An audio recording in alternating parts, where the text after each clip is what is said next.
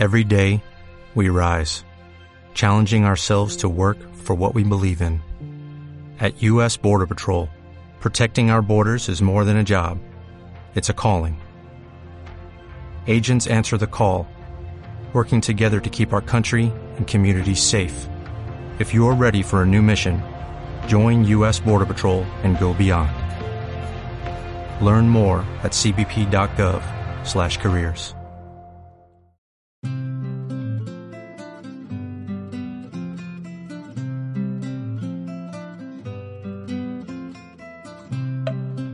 Doy la bienvenida al podcast de Intrépidos, un espacio para los amantes de los viajes que pretende dar un paso más allá y sacar ese intrépido o intrépida que llevas dentro. A los mandos, José Antonio Masia, fundador de Trekking Aventura, quien te guiará a lo largo de los cinco continentes para descubrirte culturas, fauna y paisajes que no te habías planteado. Y si te quedas con ganas de más, entra en www.trekkingaventura.com apúntate a nuestra comunidad y te llegarán varias guías gratuitas con propuestas por todo el mundo. ¿Empezamos hoy a darle forma a tu próxima aventura? Venga, vamos a ello.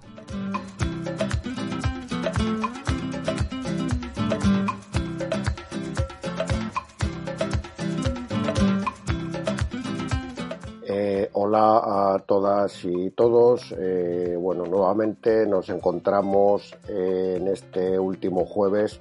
eh, del mes de enero. Estamos empezando el año. Venimos de haber celebrado, porque ha sido una celebración este último Fitur y a toda la gente que estamos involucrados de alguna manera en el mundo de los viajes, pues es un, hito eh, importante y sobre todo por volver a ver caras que, llevábamos en mayor o menor medida por dos o tres años sin poder encontrarnos con ellas, eh, bueno, intercambiar también un poco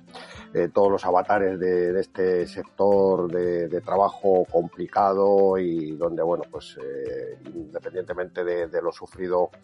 en los últimos años con la pandemia, la, la, guerra de Ucrania, el incremento del precio del dólar, etcétera, etcétera, pues de las tarifas aéreas nos ha hecho sufrir de sobremanera, ¿no? Entonces, bueno, pues de alguna manera ha sido este punto de, de inflexión que esperamos pues el poder recuperar el, el ritmo el poder seguir ofreciendo pues a nuestros eh, clientes, a nuestros eh, amigos viajeros, pues eh, las ofertas y la, sobre todo la, la idea de, de, poder seguir viajando con tranquilidad y de seguir pues visitando de una forma pacífica el mundo y bueno pues haciendo como digo siempre lo que más nos gusta que es viajar. Y bueno pues hoy vamos a hablar de, viajes como no puede ser de, otra manera. el último mes si recordáis los que nos seguís o los que lo habéis visto, los que lo habéis podido ver en nuestra colección, digamos, de, de podcast, eh, que sabéis en nuestra página, las tres www.tequinaventura.com barra intrepids, pues ahí podéis encontrar eh, todos los podcasts que vamos grabando. Estuvimos en, Mongolia, estuvimos pues recorriendo todas las montañas del Altai, eh, viendo pues un poco la, la lo que es eh, en sí ese trekking que, que, ya está pues con una salida garantizada y bueno, con, con gente esperando todavía para, para inscribirse y poder participar en él. Y hoy pues vamos a dar un salto de de continente. Vamos a dar un salto muy grande eh, vamos a hablar pues de un país que desgraciadamente pues en los últimos eh, meses eh, pues está en, en boca de, de, todos ¿no? y nos, nos preocupa nos preocupa sobremanera hoy vamos a hablar de, de Perú eh, Perú es un país especialmente querido, es un país especialmente próximo. Eh, yo recuerdo que desde 1980, que fue cuando el primer año que sacamos ya una programación a la calle, nosotros como, como muchos y muchas sabréis empezamos en el año 1979. En el año 80 salió nuestro primer folleto y nuestro primero, uno de nuestros primeros destinos fue, fue Perú. ¿no? Yo recuerdo en el, en el mes de febrero o marzo del año 80 pues estar haciendo un recorrido de prospección por Perú para empezar pues de alguna manera pues a organizar todo lo que, lo que iba a ser una serie de programaciones que sistemáticamente todos los años hemos, acudido, hemos tenido en nuestra programación. Evidentemente en, en los años 21, eh, 2021 pues eh, fue un tiempo desastroso eh, donde no, no, se pudo hacer nada, pero siempre ha estado eh, de una manera con especial cariño en nuestra programación. En los años pues hemos ido modificando, hemos ido pues aprendiendo muchas cosas, buscando por los lugares más recónditos y las rutas pues eh, de alguna manera alternativas, que es nuestro, nuestro trabajo fundamentalmente, ¿no? Bien, esto, como decía, eh, Perú, desgraciadamente, pues desde hace meses está en, primera página casi a diario de los periódicos, está sufriendo pues una situación política eh, realmente lamentable, con, eh, muertos en la calle, con una protesta social muy, muy amplia y con visos de como siempre, de, no saber nada, ¿no? O sea, de, dudar entre sí el destino, pues de alguna manera eh, eh, serán capaces el pueblo peruano de resolver sus, sus problemas, sus diferencias y, volver a una, a una normalidad interrumpida por, por esta situación eh, anómala de, de semigolpe de Estado de golpe de Estado cada uno que, saque, cada una que saque las conclusiones que quiera, pero la situación es esta, o sea, la situación es que ahora mismo pues eh, Machu Picchu está, está cerrado, eh, bueno, pues el sur del país sobre todo, desde Arequipa, Puno, Cuzco, etcétera, pues están metidas Ayacucho, pues está metida en una situación extremadamente complicada, ¿no? Eh, pero bueno, esto es así, el turismo sabemos que, es complicado, que depende de, muchas variables, que a nosotros, pues en los países que nos gusta visitar, pues son países que a veces no tienen la estabilidad que, que nos gustaría, sobre todo por, por, por la gente que, que, vive en esos países que son tan amigables, tan, tan, tan eh, eh, abiertos a, a, recibirnos y que, y que lamentablemente pues nos hace sufrir su propio sufrimiento, ¿no? Entonces, dentro de eso, pues expresar fundamentalmente nuestra solidaridad con el pueblo peruano, que sean capaces de elegir pues eh, la, la, mejor forma de, de, entenderse y de, y desde luego pues de evitar el derramamiento de sangre y situaciones tan violentas como las que se están viviendo al día de hoy. ¿Qué va a pasar de aquí a, a la temporada, no? La temporada sabéis que, que normalmente, pues sobre todo la temporada más estable es, es la, la época que va desde de julio hasta el mes de septiembre, que es la época en la que fundamentalmente pues, se, organizan viajes y se viaja hacia aquella zona, independientemente de que, dependiendo del destino, y luego ya lo veremos un poco, en la, parte del país que queramos visitar, pues se nos va a abrir mucho el, la panoplia de, de, posibilidades, ¿no? Pues no sabemos qué es lo que va a pasar, pero bueno, de todas maneras, eh, ahí está, nuestra programación está en la calle, está, está los programas, tenemos nuestros bloqueos con las compañías aéreas, etcétera, y esperamos que de alguna manera eh, esto se pueda resolver pero más que por una cuestión eh, nuestra de que, de que podamos o no podamos viajar, será síntoma si podemos viajar de que los eh, peruanos han sido capaces de resolver sus, diferencias, sus problemas y llegar a un nivel de entendimiento que permitan que la vida retorne a la, normalidad y sobre todo que no haya pérdida de, vidas humanas, ¿no? que al final pues es lo, más importante. Bueno, vamos a centrarnos un poco en lo, nuestro, que es eh, hablar de, de, Perú, hablar de las riquezas culturales, paisajísticas que tiene Perú. ¿no? Perú es probablemente para mí, ya sabéis que siempre intento transmitir mi, mi, opinión y es una opinión pues que, que bueno, val, valorarla lo que, lo que queráis, pero sí es cierto que, que durante muchos años pues ha sido fruto de, de,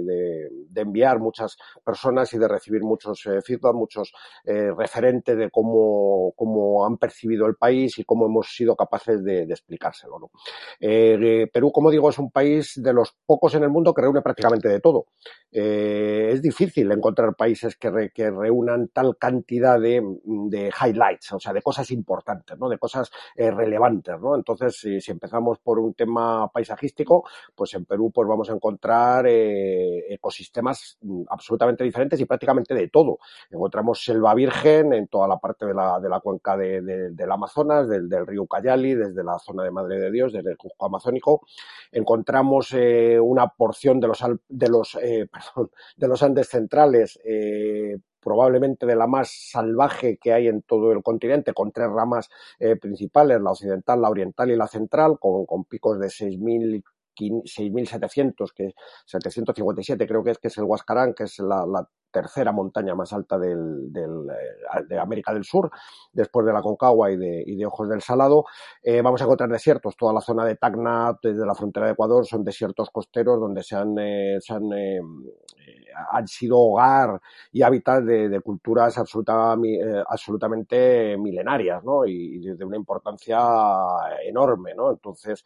son zonas sin duda poco exploradas, pero, pero que requieren de, un tiempo también para, para poder descubrirlas, ¿no? Eh, como digo, vamos a encontrar luego también la parte histórica, la parte histórica absolutamente impresionante, ¿no? O sea, las ruinas incas, eh, Machu Picchu, toda la zona de la cultura mochica en el norte, eh, Aymara en el sur, en la parte del lago Titicaca, con, con, restos arqueológicos absolutamente impresionantes, con parques nacionales de, de, como el Manu o como el de, el de, Madre de Dios, donde vamos a encontrar pues una flora y una fauna eh, amazónica realmente impresionante y donde vamos a poder pues hacer prácticamente de todo, o sea, vamos a poder ascender montañas, ascender montañas muy difíciles y montañas muy fáciles, descubrir esos restos arqueológicos en lugares absolutamente recónditos, descubrir la puna y las, los valles andinos entre 4 y 5 mil metros, o sea que vamos a poder hacer pues realmente cosas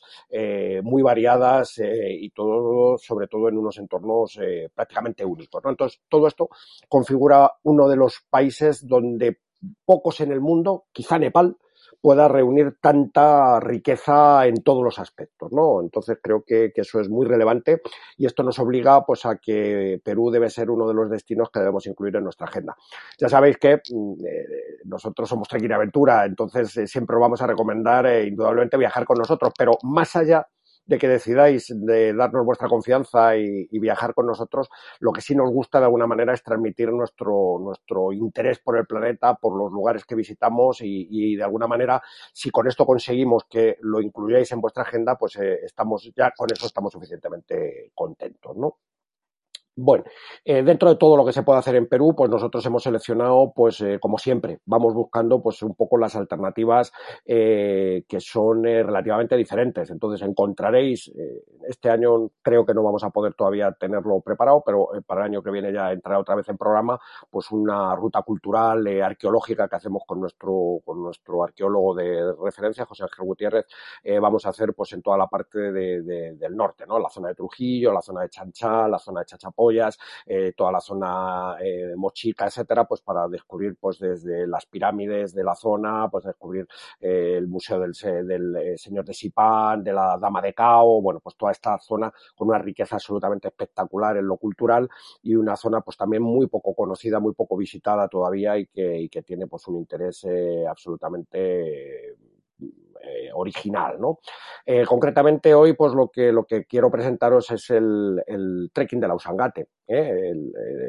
es un trekking novedoso, llevamos dos o tres años haciéndolo y, bueno, pues tenemos una respuesta, digamos, de nuestros pasajeros realmente emocionante, ¿no? O sea, gente que lo ha disfrutado mucho, que ha descubierto de alguna manera una visión diferente de Perú y que nos agradece, digamos, que hayamos hecho esta exploración y esta puesta en valor de, esta zona por la, por la riqueza que, tiene. ¿no?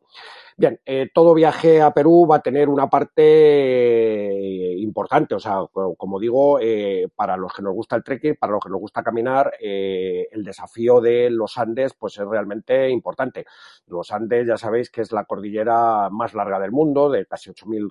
creo que son 8.400 kilómetros, que va desde Venezuela hasta, hasta la Tierra de Fuego, eh, a través de todo el continente y encontraremos que en Perú pues la, cordillera tiene tres ramas principales. Esas tres ramas principales, como digo, son la occidental, la central y la oriental, con tres montañas emblemáticas que probablemente hayáis eh, oído ya nombrar, seguro de ello, eh, en cada una de estas tres regiones. ¿no? Entonces, en la occidental encontraremos el Huascarán como, como la cima más alta y además la más alta del, del país y la, como digo, la tercera más alta del continente, 6.757 metros. En la central encontraremos el Salcantay, que está también en la zona eh, sur de, digamos, Cuzco, y eh, eh, la, tercera es la oriental, donde encontraremos el Ausangate, precisamente, que es la quinta cima en el país, pero la cima más alta de esta rama de la, de la cordillera. Probablemente muchos hayáis oído hablar de, de los Andes en Perú y sobre todo de la Cordillera Blanca, quizá de la Cordillera Blanca, quizá de la Cordillera de Guayguas, quizá de la Cordillera de Vilcanota. ¿no? Eh, esta última Vilcanota es donde se, integra el, el, Ausangate, que es la, ruta que, vamos a, desgranar en, unos momentos. Como digo, eh, la Cordillera Blanca pues, eh, es una zona que ofrece un espectáculo de montañas, eh, probablemente las más famosas, donde se ha desarrollado pues, más alpinismo y pues, cantidad, de, cantidad de cimas como los Guandoy, como el Alpamayo, etcétera, pues son cimas además de, una belleza espectacular. Y todas estas las vamos a encontrar en la Cordillera Blanca, que es una cordillera realmente más visitada, o sea que encontraremos pues, en la época de alpinismo que normalmente, como digo, pues en los meses desde junio hasta el mes de septiembre, pues encontramos una presión eh, importante de alpinistas eh, de todo nivel, de vanguardia, de iniciación, eh, porque hay picos de, de 5.000 metros que son sencillos de hacer, etcétera, ¿no? la cordillera de Guaigua es una zona más lejana, ya encontráis algún podcast que, grabamos el, año pasado el anterior, como uno de los trekking también pues interesantes que se pueden hacer en Perú y ahí tenemos pues grabado también un poco la exploración donde encontramos el, montañas como el Yerupaja, que es una, una montaña pues absolutamente emblemática, ¿no? pero concretamente nosotros nos vamos a, buscar, pues eh, en ese interés siempre de buscar sitios más recónditos, nos vamos a ir a, la parte del Cuzco, a la parte de la cordillera de Vilcanota, que está a 100 kilómetros al sur de, Cuzco, y aquí nos vamos a mover pues en el, en el, el entorno del Nevado Ausangate. Eh, un nevado de 6.300 y pico metros y, como digo, la quinta montaña más alta del país y la primera en, esta, en esta cordillera. Eh, ¿Por qué vamos a esta zona? Pues precisamente porque vamos a disfrutar de una parte de los Andes eh, realmente muy poquito explorada, muy poco conocida y que reúne, digamos, pues todos los puntos em, em, paisajísticos más importantes. previamente a esto, pues previamente a llegar a comenzar nuestro trekking, que va a ser un trekking de seis días, pues lo que vamos a hacer es conocer un poquito del país, porque además vamos a aprovechar para poder empezar a hacer nuestra aclimatación, cosa muy importante en, eh, Perú. Eh, normalmente mm, las zonas de montaña que vamos a visitar en Perú, si fuéramos a la Cordillera Blanca, la Cordillera de Guaygas o en este caso concreto que nos vamos a mover en la parte de Cuzco y, la cordillera de Vilcanota, vamos a estar por encima de los 3.000 metros habitualmente y concretamente en nuestro trekking vamos a llegar a los 5.200 eh, metros eh, en un collado que es eh, sin duda el punto culminante de la, de la ruta. Eh, aquí sí me gusta hacer una, una, apreciación, sobre todo pues a la gente que tengáis experiencia en alta montaña, que ya habéis estado pues en otras cordilleras, habéis estado en los, en los en el Himalaya, habéis estado en Alpes o habéis estado haciendo montaña en otros macizos, Hindukush, eh, eh, Karakorum, etcétera. Y es que la altura eh, en Sudamérica eh, no se corresponde normalmente a las cifras con las que trabajamos en otras partes del mundo. ¿Qué quiero decir con esto? Bien, un trekking en, en Nepal normalmente eh, va a tener una altura eh, máxima, no, no vamos a mover, no, no solemos superar los 5.000 metros, por tanto en el trekking del Everest 5.500, 5.400 en Calapatar o en el Toron Pass en el, en el Anapurna sobre los 5.400 o si estamos en el, en el Arquialá, en el, en el Manaslu, pues estamos en los 5.000 y algún metros, etcétera. Las sensaciones y el proceso de aclimatación en, en América es siempre más complejo y más difícil que en otras partes del mundo. ¿Por qué? Eh, no soy científico, no puedo dar una explicación, pero sí podemos constatar el hecho de que normalmente eh, se aclimata peor eh, y es más difícil la aclimatación y se sufre más en, alturas más bajas en Sudamérica que en otras partes del mundo. Por ejemplo, en Perú, o sea, Perú, perdón, en Cuzco estamos a 3.000 metros de altura, 3.000 metros de altura mm, aquí en Europa y desde luego en Asia digamos que es una altura donde prácticamente no sufriríamos ni, ni tendríamos ninguna merma en nuestra eh, vida eh, a nivel de que nos sintiéramos con afisia, dolores de cabeza, eh, cualquier eh, situación de las, que, de las que normalmente la altura provoca, pero sin embargo en Cuzco es habitual que en los hoteles haya oxígeno. ¿Por qué? Pues porque la, la, aclimatación aquí es más difícil y es con menor altura se sufre más, con lo cual no es nada desdeñable el pensar en esos 5.200 metros y sobre todo para la gente que ya ha estado en alturas superiores en, el Himalaya, por ejemplo, que no desprecie estas alturas porque sin duda hay que hacer un proceso de aclimatación eh, bastante eh, rígido y que eh, probablemente nos va a costar un poquito más que en otras zonas, con lo cual hay que ir preparado pues a esos dolores de cabeza, esas situaciones de, mal estómago, situaciones de, falta de, de, oxígeno evidente porque, porque no le hay, etcétera. que provocan ciertos malestares eh, en esos procesos de aclimatación. Bien, pues precisamente para evitar eso, pues en nuestra primera parte del viaje vamos a mezclarla con la parte cultural, que es la que siempre aportamos en esta, en esta ruta, ¿no? Entonces esta parte nos va a servir primero para conocer eh, partes que son absolutamente imprescindibles cuando se visita Perú, pero luego también vamos a, realizar parte de ese proceso de aclimatación en esa, en esa, en esos días que vamos a estar haciendo, eh, digamos, la parte cultural del viaje, ¿no? Entonces, bueno, desde Lima, eh, llegaremos a Lima, eh, iremos hacia el barrio de Miraflores, que es donde habitualmente nos, nos, eh, nos alojamos, y desde allí pues ya volaremos al día siguiente, volaremos hacia, hacia Cuzco, y en Cuzco empezaremos tranquilamente, insisto, tranquilamente nuestro programa de aclimatación y nuestro programa de visitas eh, culturales. Entonces vamos a hacer a pie, vamos a recorrer la, la ciudad, vamos a ver por los principales eh, monumentos y eh, iglesias, etcétera, dentro de, de, Cuzco, una ciudad patrimonio de la humanidad, eh, una ciudad con una presión turística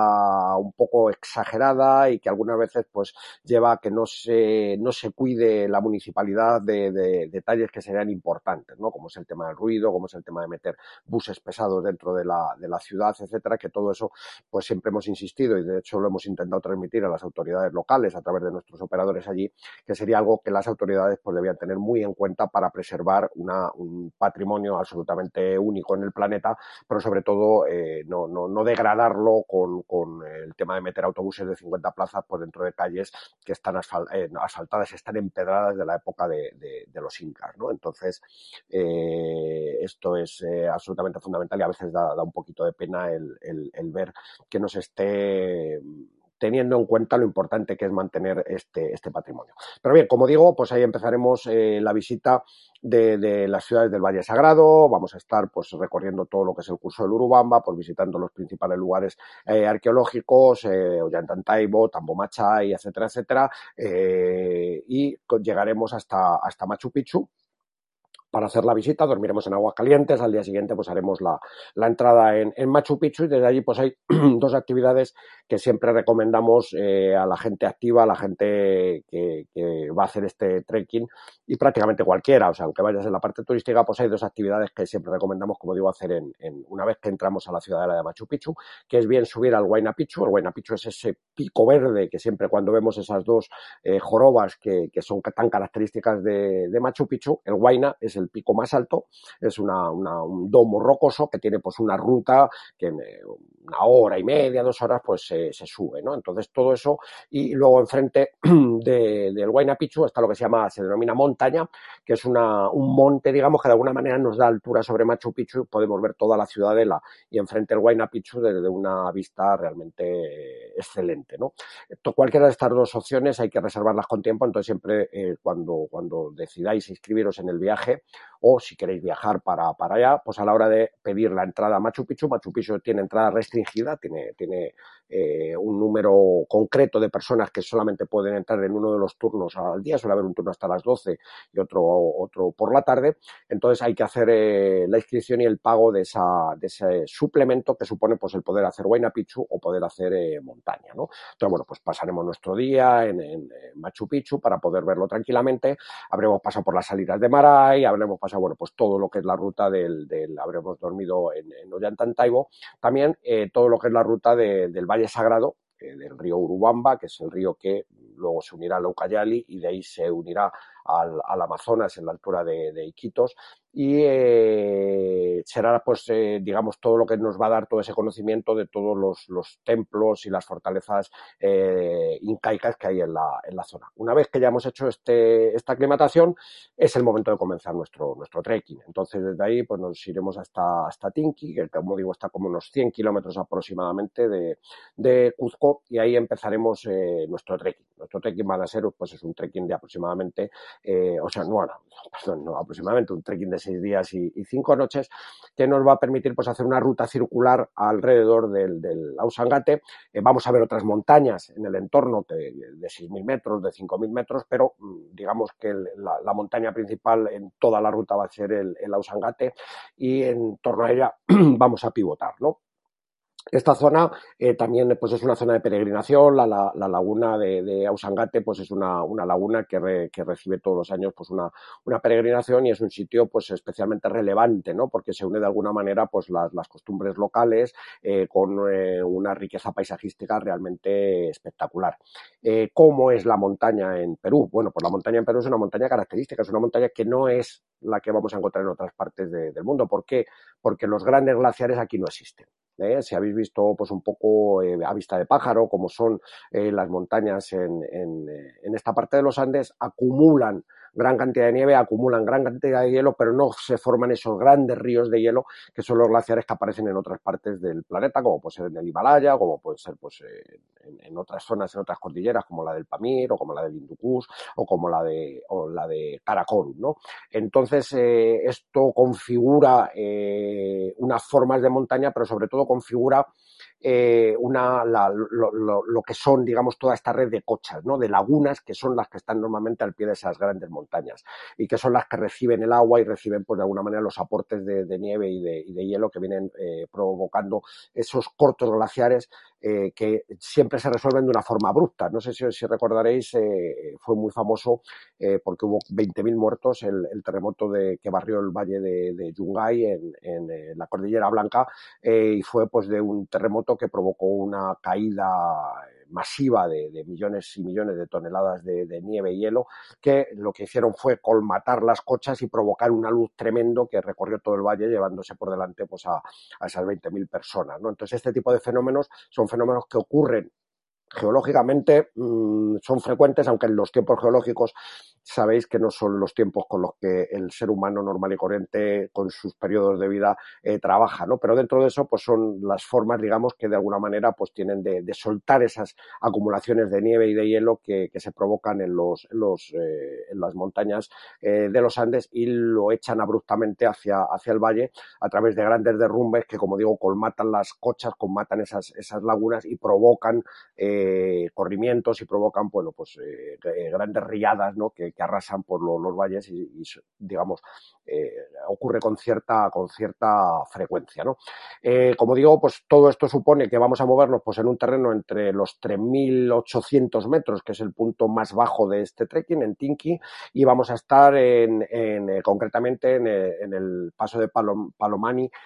a 5.200 metros. Estos van a ser los dos puntos, el punto más bajo y el punto más alto de, nuestra ruta. ¿no? Entre medias pues vamos a pasar varios collados que, van a estar, como digo, por encima de los 5.000 metros. Va a ser un paisaje de puna andina, un paisaje eh, de muy poca vegetación, eh, verde, con, con, cochas, con estas lagunas salpicando eh, debajo de las montañas y realmente pues en un ambiente absolutamente mágico y muy poco visitado.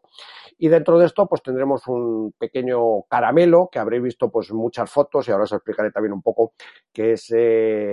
la, montaña de, los siete colores, ¿no? La Bijunca, que es una de las ascensiones, son 5.100 metros aproximadamente, y eh, se le conoce más por la montaña de los siete colores. Eh, bien, si tenemos suerte y el día es un día soleado, que es lo normal en esta época del año, estamos hablando de los meses de julio y agosto, que son los meses eh, más fríos del año, donde podemos encontrar temperaturas, luego hablaremos de eso, muy bajas, pero sin embargo encontraremos esos cielos azules absolutamente limpios y, maravillosos. ¿no? Entonces, si tenemos esa suerte de tener ese día, pues encontraremos una, montaña realmente muy bonita, con unos colores espectaculares pero no nos hagamos un lío. Lo que estamos acostumbrados a ver está pasado por Photoshop y en muchas ocasiones están vendiéndonos una imagen, mm, si no falsa, excesivamente edulcorada de la realidad, eh, sin perder calidad, sin perder belleza, sin perder exclusividad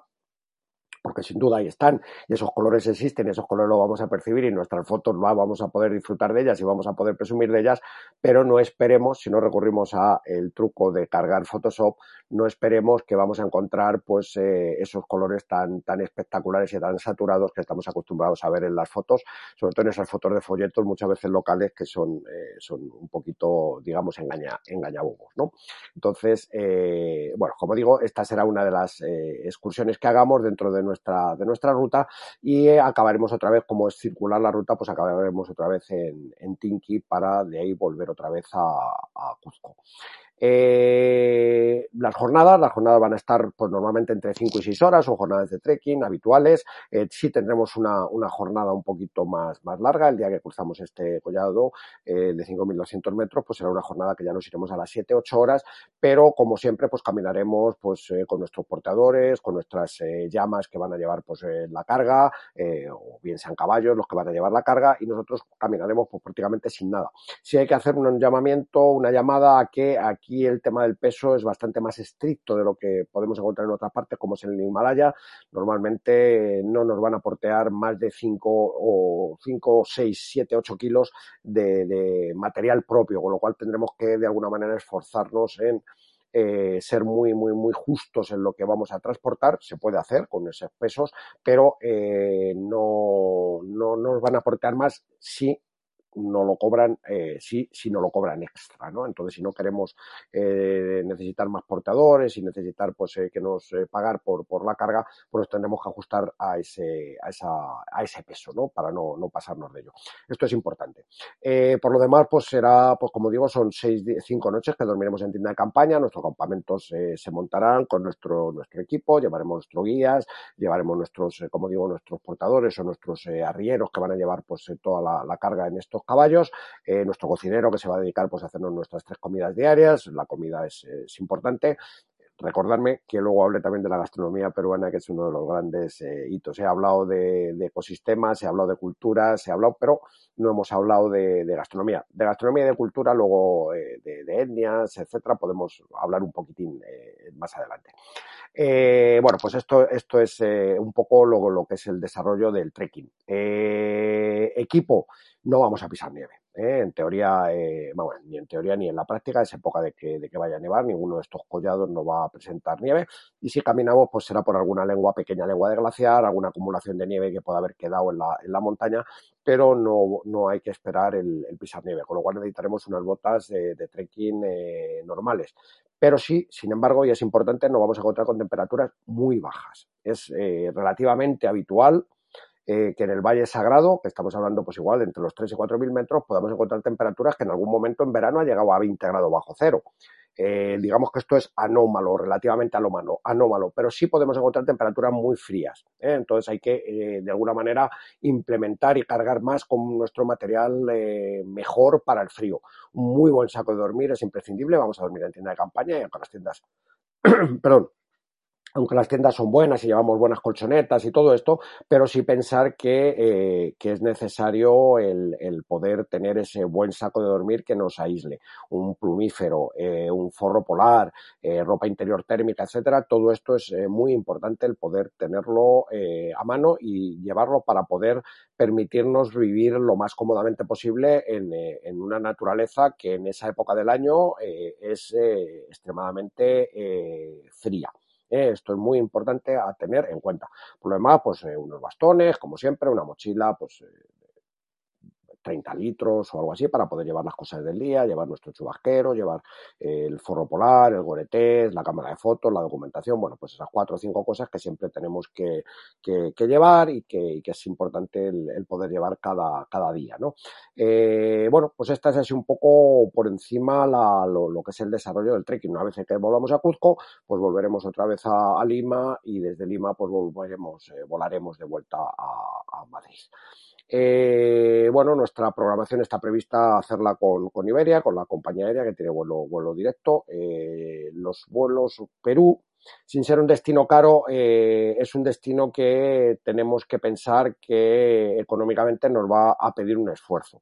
y es que eh, desgraciadamente las tarifas aéreas hacia, hacia Perú son notablemente más altas que hacia cualquier otra parte del mundo. Probablemente porque ha sido monopolio históricamente de, de una compañía,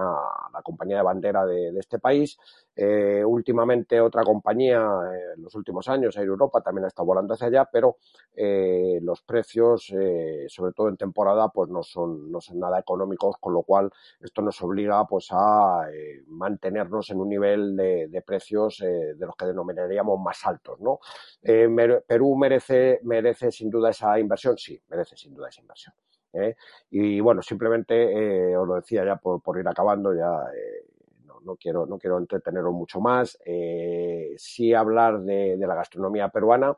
que es absolutamente fundamental. Eh, habréis encontrado en los últimos años, pues Perú ha, importado, ha exportado eh, fórmulas, formas de, cocina y recetas realmente sabrosas y muy interesantes y, se ha fusionado en gran medida pues en muchos y, ha, han metido modos y, platos eh, prácticamente en todas las cocinas. Evidentemente cosas como las patatas y, muchas hortalizas, pues han venido de Perú eh, y los teníamos incorporados en nuestra cocina, pero las formas de cocinar y las formas de hacer, pues sin duda los últimos grandes eh, chefs de la cocina peruana pues lo han, lo han introducido. Entonces yo creo que a los que nos gusta yo me incluyo, eh, el ser curiosos en la cocina y el probar cosas diferentes, pues creo que le podemos dedicar un tiempo también a, ello y encontraremos grandes restaurantes en, Lima, en,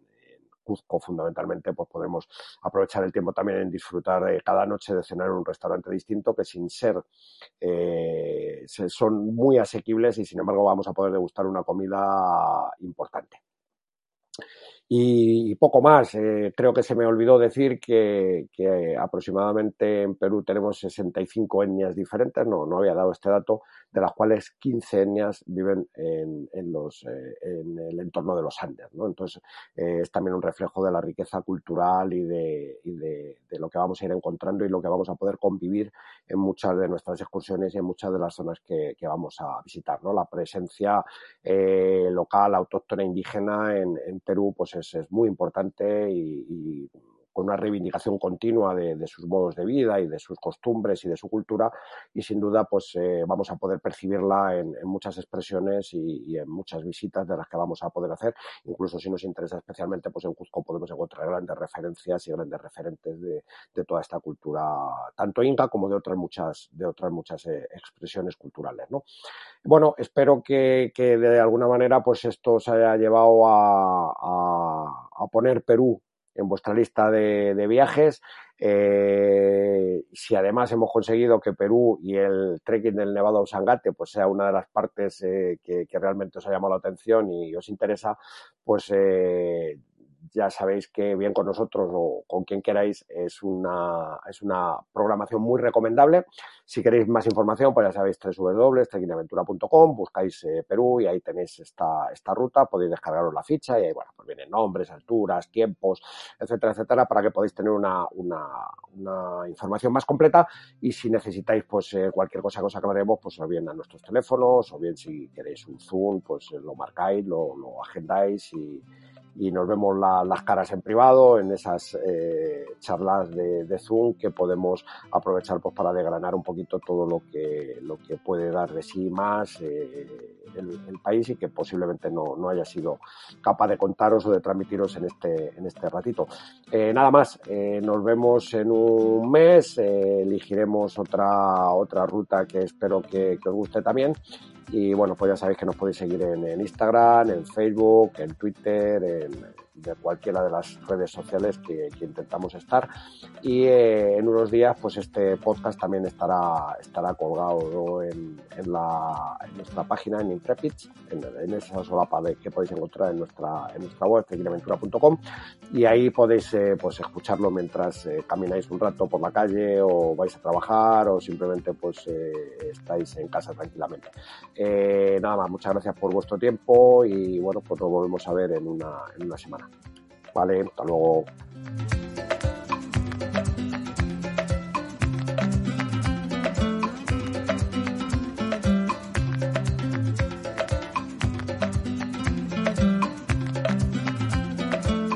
Y eso ha sido todo por hoy. Te recuerdo que en la web de Trekking Aventura, en el apartado de Intrépidos, te dejaremos enlaces de interés relacionados con este episodio. Y además también te podrás apuntar a nuestra comunidad para recibir la newsletter más auténtica y diferente del mundo de los viajes y la aventura. Y nada más, nos despedimos recordándote que si piensas que la aventura es peligrosa, la rutina es mortal.